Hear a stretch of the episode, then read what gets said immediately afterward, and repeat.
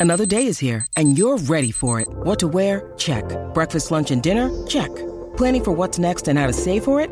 That's where Bank of America can help. For your financial to-dos, Bank of America has experts ready to help get you closer to your goals. Get started at one of our local financial centers or 24-7 in our mobile banking app. Find a location near you at bankofamerica.com slash talk to us. What would you like the power to do? Mobile banking requires downloading the app and is only available for select devices. Message and data rates may apply. Bank of America and a member FDIC.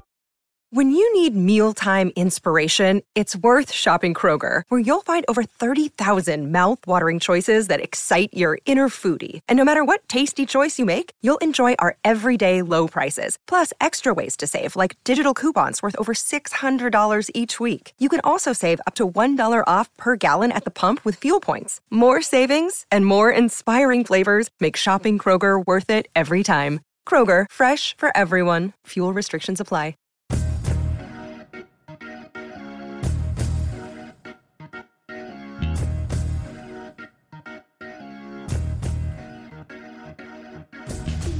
Welcome back to your post game and postseason, not playoff postseason, meaning after the season, Orange and Brown Talk podcast. Doug Lesmerises, Mary Kay Cabot, Dan Labbe, Scott Pasco, and Ashley Bastock. It's over. Browns finished this eight and nine season with the win over the Cincinnati Bengals. We will talk a little bit about things that happened in that game that do matter a little bit. We'll talk a little bit about Case Keenum. We want to talk about Jadeveon Clowney, what he did, what he said about his future after the game. We'll talk about where the Browns are going to draft. We'll talk about their schedule a little bit. There are some things we learned.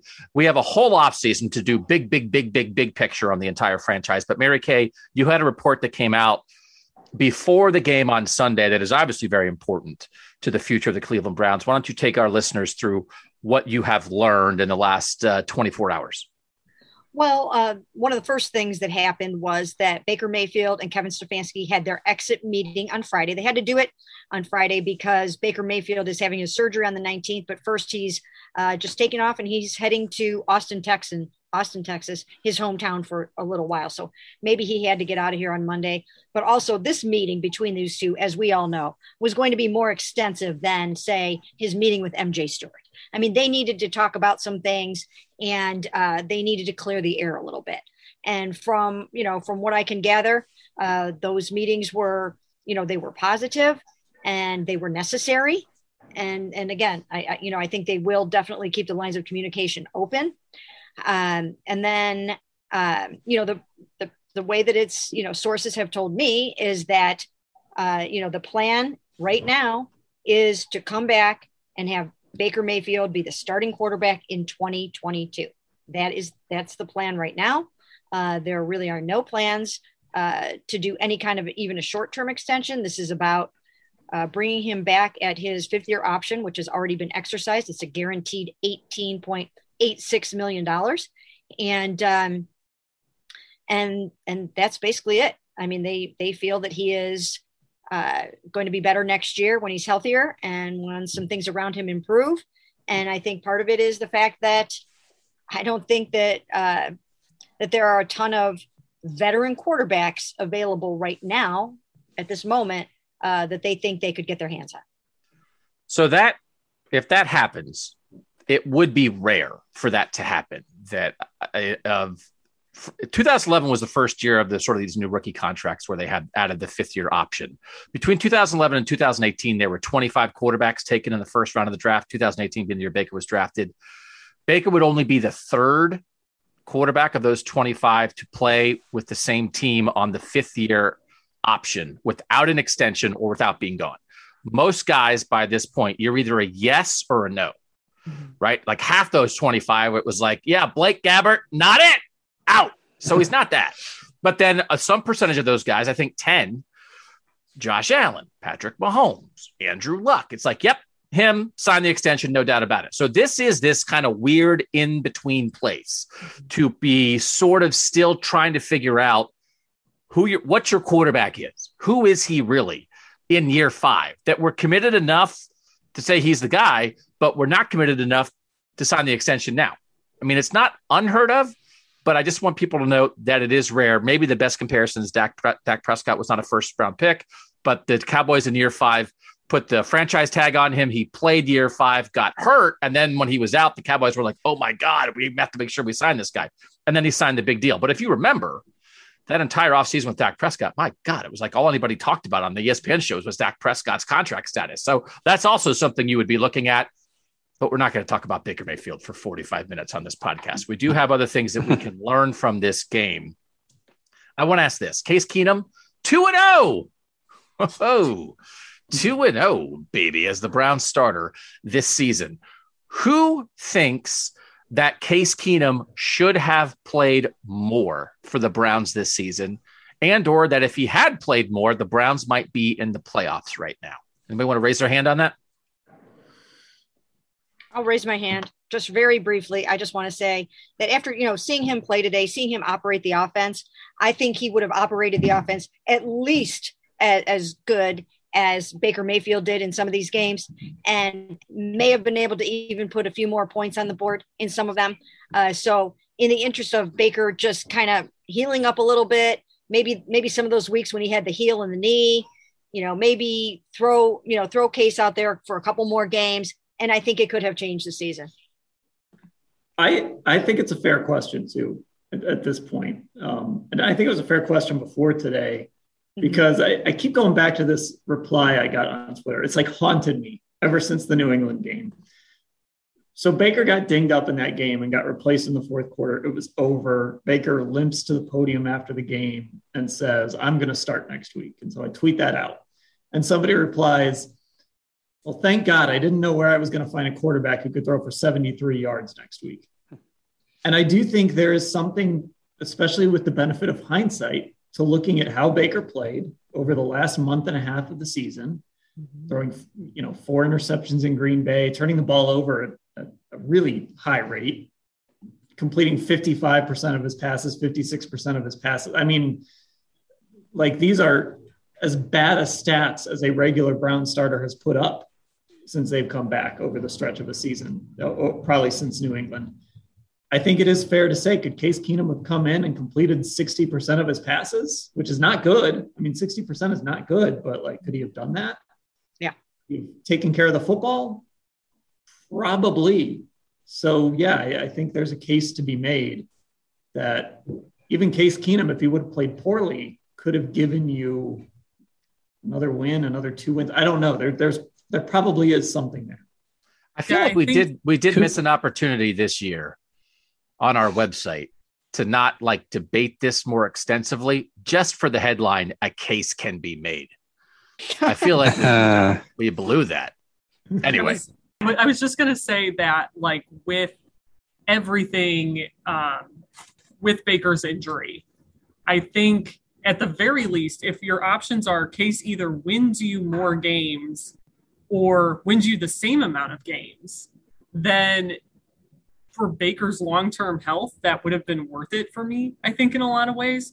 Um, and just thinking about plays that Baker Mayfield made throughout the time I've been here, at least, and, and post that injury, we talked about Baker has a higher ceiling with Case than Case Keenum, we thought. And that was the gamble that they were taking. But at the end of the season, I don't know that we got like those big plays, those game defining moments for him that made risking his health long term worth it for me. And I think worst case scenario, you lose a couple more games and you're not in the playoffs anyway. And the excuse essentially sort of becomes like, well, we didn't have all our guys and it's fine. But now, like, the narrative is just so different, which we've talked about before and things like that. So I, I agree with Dan. I mean, I think it's a fair question to to debate and everything. So which which games, I guess, were they going to win with Case Keenum? I mean, maybe the Steelers, since that was close, but are they beating the Patriots with Case Keenum? Uh, I mean, maybe I think the whole argument here is you have Baker Mayfield getting better. You have Case Keenum on the field. Baker doesn't get hit week after week, and he comes back and he's healthier. But he did. He they had the bye week in week 13. Two weeks later, he did not play. I would imagine that going into that Packers game, he was probably as healthy or as had gone had had as big a stretch without getting beat up as he had had all season. And then you got what you had against the Packers and the Steelers. So I, I don't I don't know that it would have made a huge difference had Case played. I, I do think though. I mean, over those last, th- these are his last six game stats. 53.37% completion percentage, nine touchdowns, 10 interceptions, 64.1 rating, sacked 19 times. He was not, I mean, he wasn't just bad over the last six games of his season. He was awful. Like, I don't even know how. I mean, again, that's as bad a that's as bad a quarterback play statistically as the Browns have had since they came back. Like, that's not an exaggeration when we talk about regular starting quarterbacks. Could they have beaten the Packers with Case? Maybe. I, I mean, the Packers certainly didn't play great in that game. You know, Nick Mullens almost beat the Raiders. I, you know, I don't know. I, I don't know if it leads to more wins, but I think when we, you know, the case, like Ashley said, was like floor versus ceiling, right? And Baker's floor ended up being really, really low, and we never got to see that ceiling. It clearly was the worst case scenario of what could have happened by continuing to play Baker Mayfield because it's like they lost, they didn't make the playoffs. People are questioning his future as a Brown, and everything stunk. Like it's just it was, but I think it was still a worthwhile experiment to see because I feel like you're putting a lid on your team with Case Keenum. He was 17 of 24 for 176 yards, two touchdowns, and interception. Awful pick at the goal line. Like that's if Baker Mayfield had thrown that pick at the goal line, people would have gone nuts. And again, I the fourth down throw that they didn't complete to Peoples Jones, like was that not a great throw? Right again, like right. That was not a great throw. Not a great throw. Right. That was not a great throw. So that was behind him. So that's a bad throw on fourth down, which is a turnover on downs. It's a ball that gets tipped, but still, I mean, that's partly on the QB for a pick in the end zone, right? The touchdown to Jarvis Landry, backup defensive back falls down. It was against the second team Bengals defense, and they still only scored 21 and he still only threw for 176 yards. So, like, I'm not saying it's an invalid discussion. This means nothing to me. Because honestly, if Baker Mayfield had thrown for 176 yards with that pick against Bengals backups, we would have been like, I, should they cut him tomorrow? Right? I mean, like, it's, this was not good. But this was, I think, also representative. This was like, it was fine. It wasn't good. It was fine but I think it was perfectly representative of what Case Keenum would have given you. And I think we all held on to the idea of there's a Baker upside, there's a Baker upside. It's hiding, it's hiding. It might be out there, it might be out there. And they waited as long as they possibly could in the search for that. And was that wrong? No, I, I don't think it was wrong.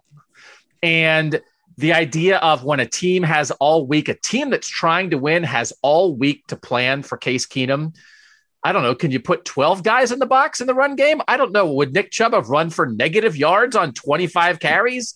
I just don't know how that looks because I just think Case is pretty limited. And nothing about today really changed my mind on that. He, I'm not saying he's a bad backup quarterback, but I wouldn't have like wanted to roll for five weeks with Case Keenum as the dude. I don't know.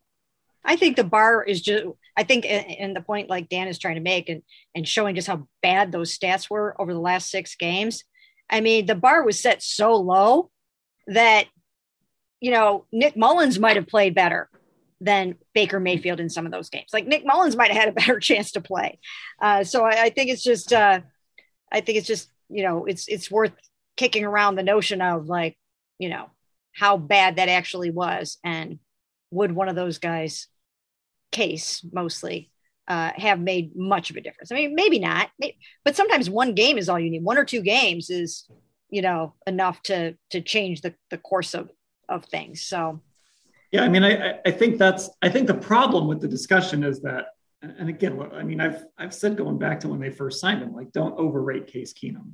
Right. That year in Minnesota was an outlier when he had the best defense in football. But at the same time, I think this I think the bigger point of this discussion is your quarterback held you up so much that like average performances from Case Keenum would have been. I mean, you know that that video has been going around of Baker taking the TJ Watt sack on was it like third and two, and there were like three guys wide open, and he couldn't pull the trigger.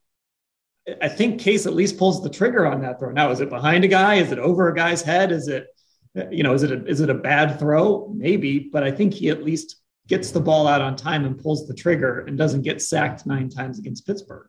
I, I think it's things like that. So I think it's more, I think it's less a Case Keenum discussion and more of a, just like everything else, it's just more of a Baker Mayfield discussion. Like he was costing you games at the end of the year. Yeah. Whether it's because he was hurt or whatever. But anyway, like you said, I mean, this is the I- Baker Mayfield podcast. I do really quick though. One last Baker Mayfield point from me before we get off this topic and talk about other things. Like, I do think it is interesting how we saw the messaging change regarding his injuries. Like, obviously, when they first happened and they're piling up, and, and we're hearing a lot about it. And then, like around the bye week, we get, oh, Baker is the healthiest he's felt since week two, and et cetera, et cetera. And then two weeks ago, all of a sudden, we're once again getting the rationale from multiple people, Baker included, Alex Van Pelt, that the harness has impacted him. And like, I think the truth, like, lies, like most things, probably lies somewhere in the middle there. Like, that clearly those injuries impacted him for all of the season. And the, obviously the issue with that is yes that's an obvious like assumption you can make but we still don't know how much i think given the fact that he was still going out there. Like they weren't bad enough that they weren't willing to pull him but clearly it was impacting him. And it's that x factor that's in the middle of all of this that i think the messaging has changed on significantly multiple times over the course of the season. Can can I ask something really super super quick? And I know we we don't want to spend this whole pot on this, but I am just very curious, very briefly, what was everybody's reaction in just like a couple of words or a sentence, uh, or sentence or two, very very quickly, if we could just kind of go around the horn, your reaction to basically the news that the Browns are at least for right now. Uh, saying that Baker Mayfield is their quarterback for 2022. why so i can understand why you might want to send that message to baker because you might need baker to be your quarterback in 2022 Mhm. but if that's truly what they believe then i would just ask why that's all I, like i just wouldn't make that super firm commitment to him but again you probably have to do that publicly because out of necessity he might have to be your quarterback in 2022 No, I, th- Yeah. I thought it was what what you sort of have to say right now. It's it's the kind of thing that you would say right now to calm the waters. And again, until a better option is right in front of your face, um, I understand them saying it. It to me, I'm not saying they're lying, but to me, that doesn't mean a hundred percent that Baker Mayfield is going to be the starter for the Browns or the starter for the Browns for the entire 2022 season. But I, I understand why they're saying it now.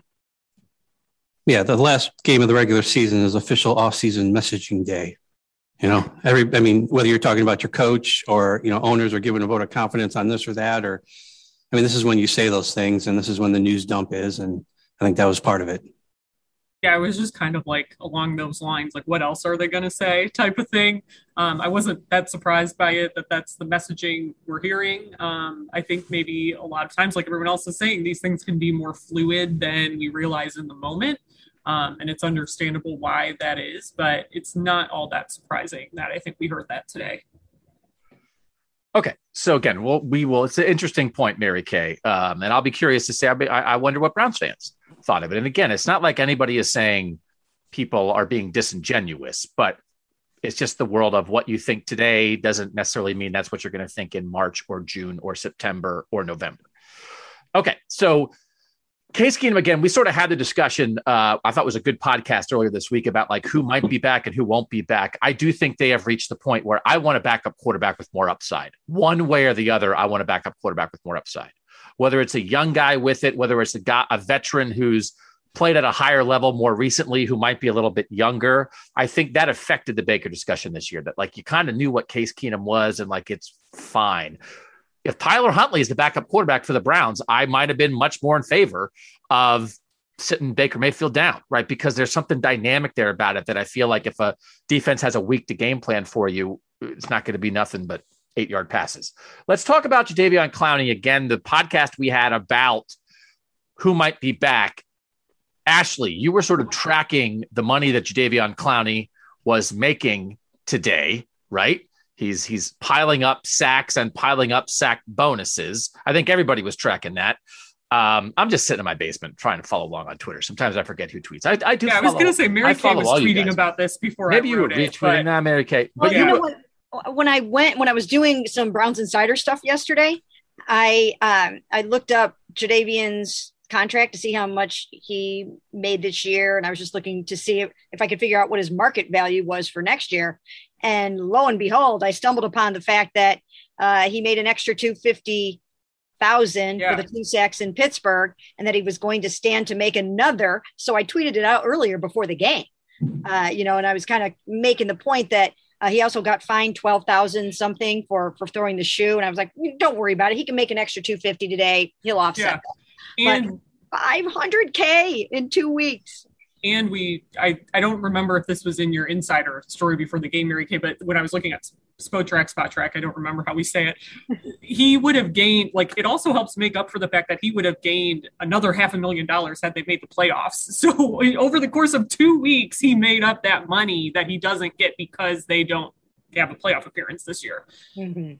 But yeah. you did write about Jadeveon after the, yes. after the game, Ashley, and generally enthusiasm from him post game about being a Brown next year. Um, I think what I appreciate about Jadeveon Clowney is he is candid. I think in a way that a lot of players are maybe not as willing to be as candid as he is. And he did, you know, was honest that money is always a factor in these decisions. That sometimes you can like being somewhere and the money won't be right. And obviously, considering how good he has looked this year, um, and I believe coming into this year, he only played one full season, like without injury issues. Um, and he didn't play a full season this year. He had the knee injury issue in, in week five and obviously missed two games because of COVID. But overall, this is like the first off season in a while that he's gone into feeling healthy. And he made the comment, like, I already feel like I'm ahead of the game because I don't have to have surgery on something. Like, that's an insane comment when you think about it. Like, everything, all the potential he had in, you know, the last two years, he's essentially been wandering the NFL desert in, in Seattle and Tennessee and found a home here. Um, I think there's optimism that he could be back, but I think like his comments about the money and money being a factor in this, like of, of course a guy's going to want to get paid, especially when you're you're 29 years old. Who knows how many years he has left? If there's a better opportunity for him financially on a team he feels like he could fit in, um, I, I could see him taking that easily.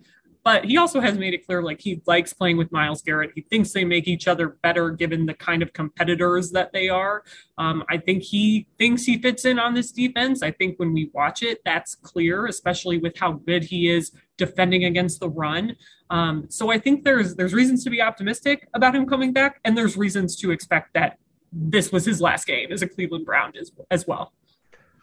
So the Browns held the Bengals to 16 points again, we we sort of dove into individual discussions about guys who might be back earlier, but general final vibes about this defense. It was Brandon Allen, right? Ja'Marr Chase played enough to get his record. Uh, Joe Mixon didn't play. It wasn't the real Bengals, but is are what kind of vibes are people leaving this season with when it comes to the Browns defense, and then what the Browns defense might look like next year? I think the secondary is going to be one of the best secondaries in the NFL next year.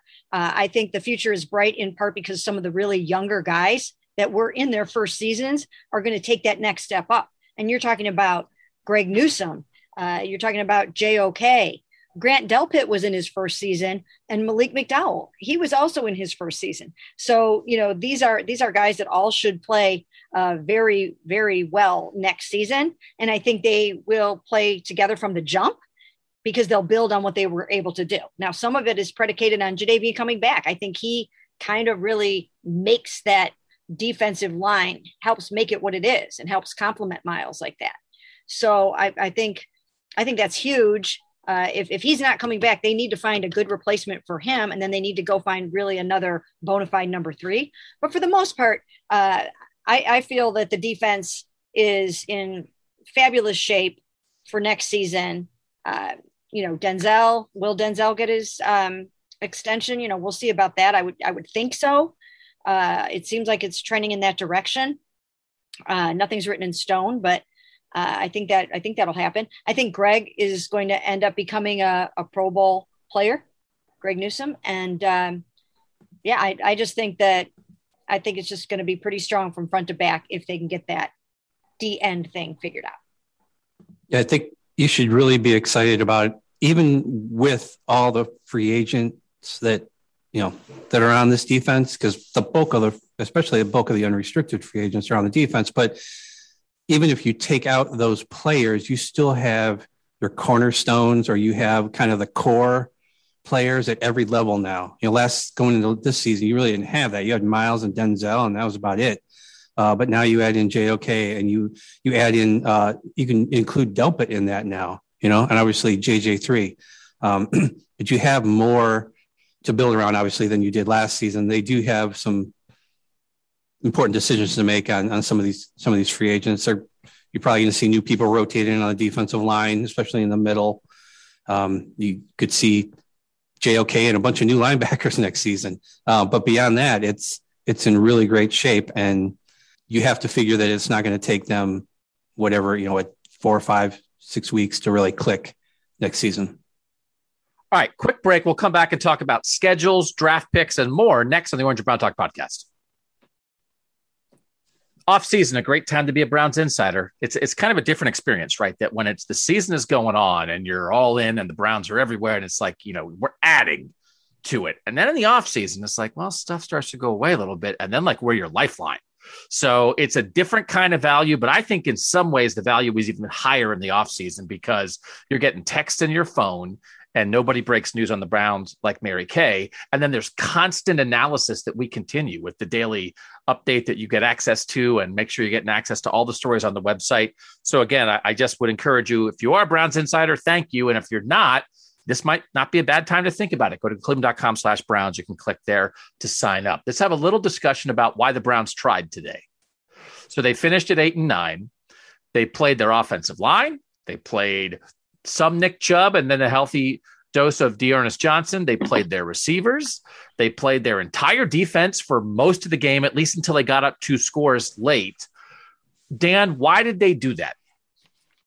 Well, I, you know, I'm when you kind of look at it, it's tough to really make the case as to why, as to who shouldn't have done it. Like you're not gonna, you're not gonna sit Joel Bitonio and you're not gonna sit J.C. Tretter or Wyatt Teller because all those guys, I, I, guess JC technically lost his snap streak, but like Joel Bitonio has not missed a snap since he got hurt in what year was that, 2017 or whatever, 2016. He hasn't missed a snap. So they're not going to take him out. And JC has only missed snaps because of COVID. Wyatt, I think, is at 100% this year. It's tough to tell offensive linemen to take a seat. They take a lot of pride in that. Look, they played D'Ernest a bunch. Nick Chubb only came in when D'Ernest was tired. They were short on running backs. I mean, we saw a whole lot of Anthony Schwartz today. Uh, Demetric Felton was, was playing a decent amount at wide receiver. Rashard Higgins was not available today because he was sick. So, uh, you know, I think they played the guys they had. And I was a little surprised how much Myles and Jadeveon played. But, you know, I mean, the reality is the guys that are going to be out there are going to play hard, and you can't really control whether you're whether you're going to actually win or lose the game. Most that's sort of always been the issue with with just all out tanking in the NFL. It's just hard to control the guys on the field. So, uh, you know, I'm, I'm not super surprised. They kind of played with the bodies they had, but they did take it easy on a few guys. I did think, given that they were out of it, I thought, did it, did today go like almost as well as it could have gone? Like they played their guys, they played their guys a decent amount, mm-hmm. won. Baker was on the sideline smiling, you know, being part of the team. Like they go into the, I, I don't know what a I don't know what a terrible. I mean, I guess if you lose, right? If you just look lifeless and dead, and you know, uh, there weren't a lot of people there in the crowd, right? But I don't know. Was it a decent ending to a bad year, or is this like, you know, you got food poisoning from the entree, and it's like, I guess the pudding was good. Who cares? So, I don't know. Am I, I, I, I grasping at straws here? I, I just talked for a while, so I don't want to go too long here. But I kind of feel like it was the latter. I didn't. I don't think there was any real emotion in this game from the fans or anything like that. I, I, mean, I'm sure the players were happy, but I didn't get any sense from the 20,000 people that were here. I don't actually know what the number was. It was probably a little more than that, but I, I didn't get any sense from the people that were here that it was like, all right, yeah, the Browns won. It definitely had a preseason vibe. It was like the fourth preseason game. You know, you're watching backups and, you know, it's coming down to the end and you want the game you want them to win, but you do not want it to go to overtime. You know that kind of deal. And it was, I guess, in stark contrast to. I do like the idea, by the way, that like I'm trying to think about like kind of a nice meal that gives you food poisoning, and the dessert that I would think of at the end is pudding. Because what's better than pudding at the end? I mean, my gosh, can you think of a better dessert than a nice, like a jello cup of pudding and you pull the plastic lid off and dive right in? that it was a reminder I thought today. I mean, like basically it was so it was super weird day. But the AFC, it was a reminder that how competitive the AFC is right now, which again is something that the Browns are going to have to deal with. That you're going to have the seven teams that make the playoffs. You have like another four that aren't going to make the playoffs that were there right at the end. The Jags are the worst team in the AFC and they beat the Colts to knock the Colts out of the playoffs. The Texans are the second worst team in the AFC. They give the Titans, they gave the Titans everything they could handle that it was a very competitive AFC day. And now the Browns will play a third place schedule next year instead of a fourth place schedule because the Ravens finished fourth.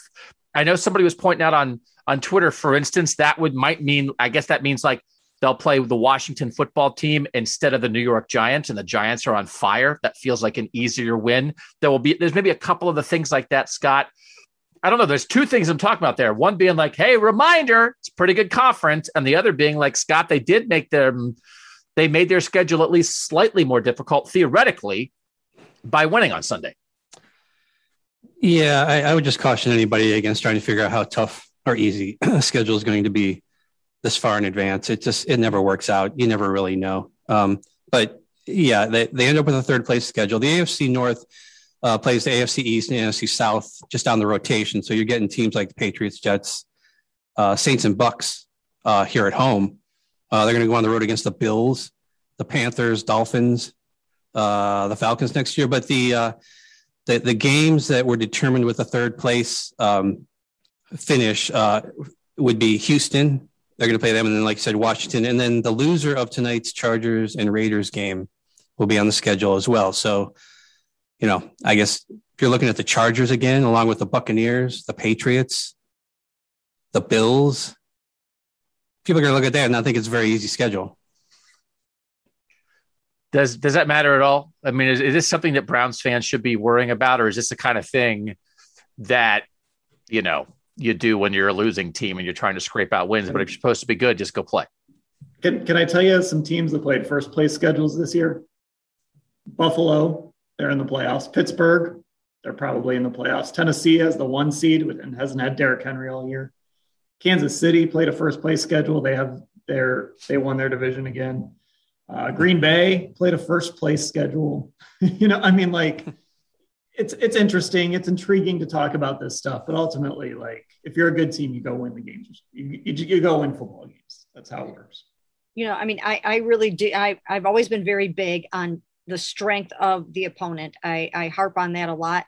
I've done that a lot over the past couple of years, you know, talking about, you know, when they finished last season and the strength of their defenses and things like that. So uh, I really do. I, I'm very, very big on that. I think we, I don't know, I think a lot of people tend to underestimate the strength of the opponent, even in a performance. Like you'll hear people say, Oh my God, TJ Watt, you know, had four sacks or, or, Myles Garrett had four and a half sacks. I mean, like you really do have to take into account, okay, who was that against and what was what were the circumstances? So uh, I think the fact that they are playing some really good teams next year, uh, I think I think that's very significant and good quarterbacks. You know, if you're playing really good quarterbacks, and Doug, as you mentioned, the bar is set really high with quarterbacks in, in the AFC. The bar is is is pretty darn high. And again, remember, just, go ahead, Scott. I was going to say, and remember, the Browns played a third, a quote unquote, third place schedule this year, and that meant that put the Patriots and the Cardinals on their schedule, and those games didn't work out so great. Because I, I do agree, Mary Kay. I think the schedule does make a difference, but at the same time, if you're a good team, if you're a team that wants to win the Super Bowl, right? Like Kansas, Kansas City is going to get picked to win the Super Bowl next year by a bunch of people, and right? They're going to have a they're going to have a first place schedule. So like, right? You know, yeah. if that's your goal, you got you got to beat those teams. You've got to beat the good teams. That's one thing that this football team is going to have to learn to do. And defensively, they're ready to beat the good teams. Defensively, and I've said this the past few weeks, I think there were a lot of offenses that would not have wanted to face Myles Garrett, Jadeveon Clowney, Clowney Denzel Ward, JOK, Greg Newsome. that defense can hang with, I think, anybody. But if you're going to beat those good teams, you got to be able to score some freaking points next year. I think too. I think it was Scott's earlier point about just how how quickly things can change. And like I even think back to this year before the Browns went into that Patriots game, and everyone was kind of like, "Oh, they should pretty easily win that game." New England's kind of floundering, and then like to look at what they did the rest of the year. And I think like this time last year, there were probably a lot of teams on the Browns schedule that were like, "That's going to be a tough team next year," and the Browns ended up, you know, not being as tough as I think everyone thought they would be this time a year ago uh, in this season. So I definitely see the the side of how quickly things can change, and you might not be able to glean as much as as you think you are from a schedule uh, at this point for the next season. I think I agree with, with everything everybody's saying. I, I agree with you can't tell what the schedule is going to be based on now. But I do agree with Mary Kay. Like once you get to September, like the strength of your opponents matters. But the idea, like for now, it's like, well, hey, yeah. They they they finished third, so they get Washington instead of the Giants. Man, don't you wish they could play the Giants because Daniel Jones stinks? And then it's like the Giants trade for Deshaun Watson or Russell Wilson right. this offseason. It's like, oh, well, they're different. I just remember the year in 2019, the Freddie Kitchens year, like when the, the Browns had the Niners on the schedule. It's like, ah, oh, the Niners, I'll play the Niners. The Niners aren't supposed to be very good. And then the Niners like drafted Nick Bosa and then went to the Super Bowl that year. And the Niners were 4 and 12 the year before. So like yep. you can stuff can flip very quickly. So getting wound up about the schedule in January, no. no. Thinking the schedule when you get to September matters, yes. And I think I think both those things are true. All right, we'll end with this then along these lines. Draft pick stuff is is similar along those lines. Mary Kay, I know that you wrote at the conclusion of the game today. All right. So if they're in with Baker, that's the plan. If that's the plan, then got to fix other stuff on the offense. Where do you think? And this is just a tease. Again, we don't want to give too much away. We got like eight months of offseason stuff. Mm-hmm. Where's where? What are what are the early targets for where they should be thinking in the draft? What they should be thinking in free agency? And are you confident that they will come back with a better offense around the quarterback next year? Well, instead of stating the obvious here, because we all know that they need to upgrade the receiving corps, right? I mean that that's just obvious. They need to replace Odell. They need to figure out Jarvis, um, and they they need an overhaul there. But I'm going to talk about for a second an area that I am concerned about, and it's something that I don't know that we have really addressed it very much. I've been writing it for the past couple of days, and that is Jack Conklin. Jack Conklin uh, suffered a torn patella tendon and had it repaired in the first week of December. That surgery can be either like a six to 12 month recovery, depending. And I know that's, you know, that's a, a wide disparity, six to 12 months. But, you know, if he's on the short end of that, obviously they should be good to go at right tackle. If he is on the long end of that, they are not good at right tackle at all. And in addition to that, they have to figure out how they think they're doing at left tackle. And again, he, you know, Jed finished, I think, 63rd or something like that amongst offensive tackles. And they think he's going to be better next year because of injuries and COVID and all that kind of stuff. But I think those two offensive tackle spots, I think those are a concern. I think those are a concern, and they uh, they have to go out and they they have to find two other decent tackles to to to add to this football team because you can't do the whole you know Blake Hance thing and James Hudson thing against next year. Now I think James Hudson will uh, you know they expect him to improve next year and and he should be better but I mean Jack Conklin is a, is an all pro right tackle and you can do a lot of things with your offense when you have a guy like that over there. So that's an area of concern, and they're going to have to figure out how to solve that. And I don't think we're going to know for a while exactly when Jack Conklin's going to be back and how. I think we all, I don't know, for, at least I was kind of just assuming, oh, Jack will be back next year, no problem. But now I, I'm having my doubts.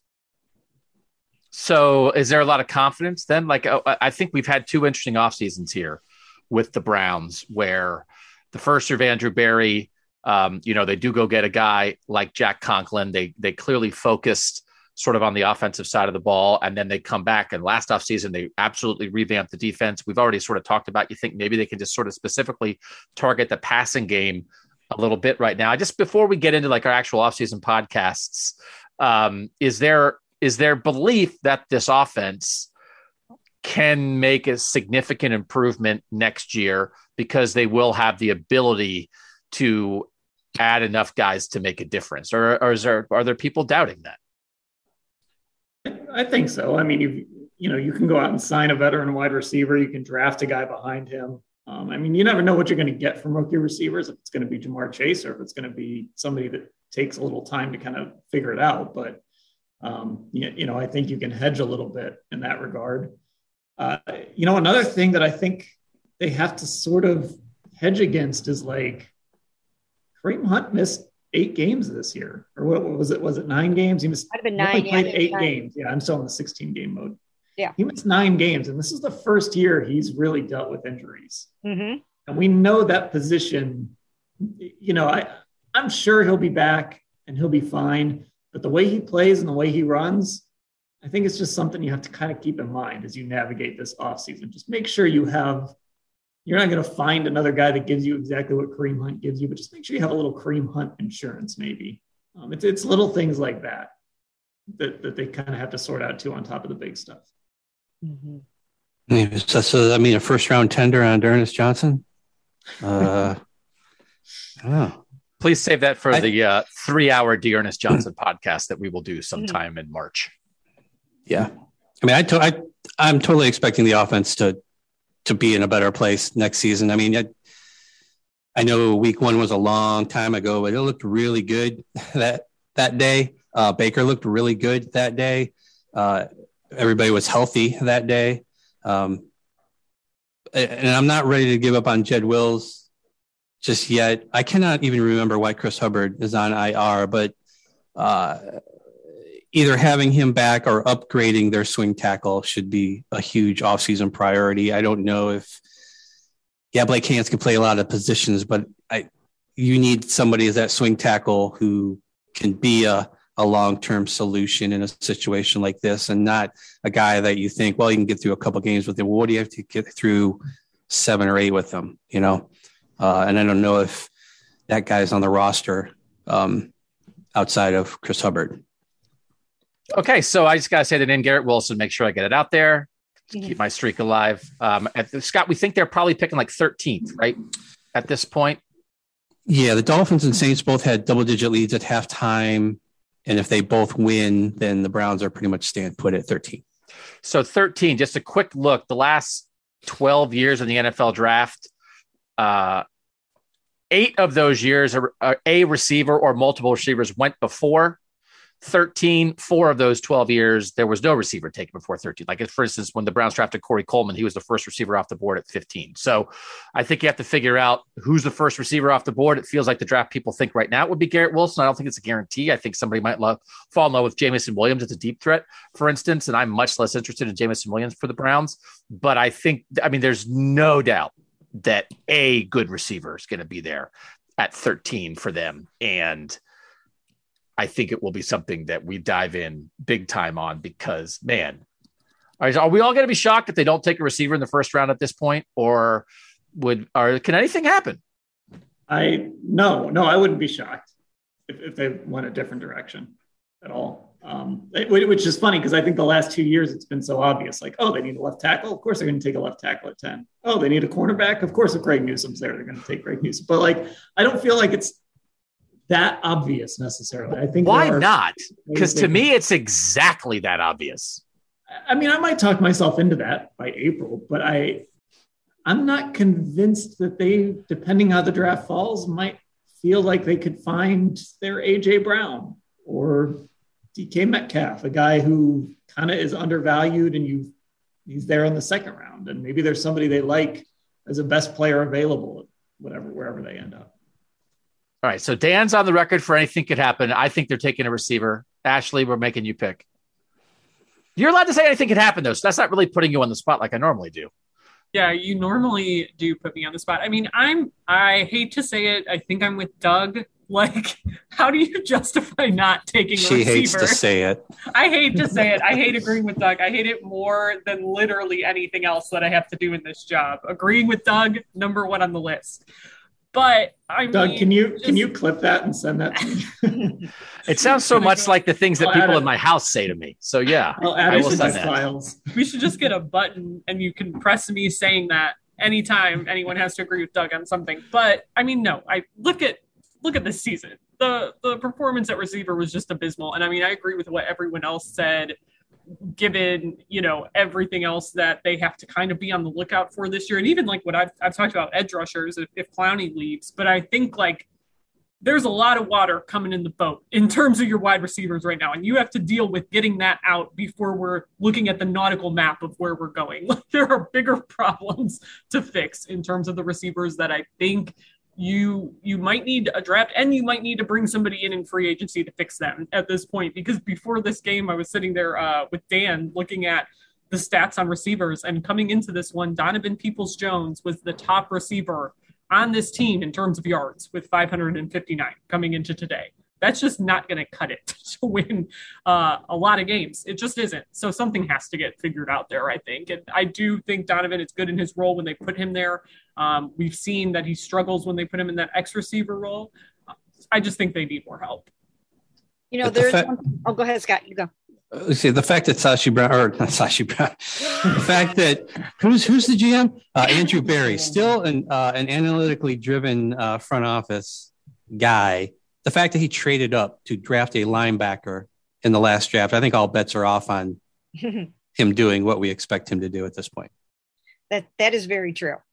Uh, the other thing I think to consider is um, what if, what if some veteran quarterback becomes available in a trade, and you might have to give up that first round pick to get that quarterback. So that's one of the things uh, that I've been, you know, saying and writing that there is, you know, that would be the thing that would kind of throw me off the scent of of a first round receiver. Other than that, I probably would go first round receiver because it's a premium position. And if you feel like you've got your quarterback and you've got your left tackle and you've got your cornerbacks and you've got your edge rusher, it is time. You need to score some freaky points on this offense, like I said before. Uh, Ja'Marr Chase, 13 touchdown passes, catches. That's two fewer than the Browns had going into this game. And he broke the Bengals franchise single season receiving record today, and that came out immediately after. But Right. like that, that's the options that are there essentially, potentially. So I, I would I'm, I'm on the receiver train in the first round. I would even trade up for one, uh, for, for a really good one. Um, unless, unless you find your quarterback and you need a first round to get him. Does does anybody can I throw this out there? Does anybody think there's a possibility, a scenario where the Browns go through this draft process and they fall in love with, let's say, Kenny Pickett, and they say Kenny Pickett can run our offense. He's perfect. What are we doing? What are we can Bring doing? him in. We, We, can put him started behind- the podcast with the Browns are committing to Baker Mayfield, and now we're ending it with the two longest tenured beat writers saying, well, they might trade their first round pick for a quarterback. and the other one saying, well, they might draft a quarterback in the first round. You are killing our audience and me. Just- You're killing I'm me. just throwing it out there. Like, is does anyone think that's a possible? And it doesn't have to be Kenny Pickett, you can boy whoever. I'm just saying that name. Like this guy can run our offense. This we can put him behind our line in our run game with whatever receivers we sign or draft, and we can do what the Patriots did with Mac Jones.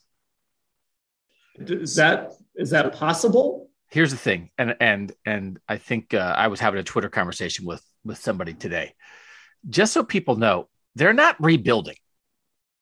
If for whatever reason baker mayfield would not be the quarterback next year you're dropping in somebody else that you think you can make the playoffs with next year and or you think can be your franchise quarterback and and mac jones is the example this is not we're gonna it's gonna be Trevor Lawrence, Zach Wilson, like, ah, well, we drafted a quarterback. I guess we're gonna be terrible again. Like that, they're done with that.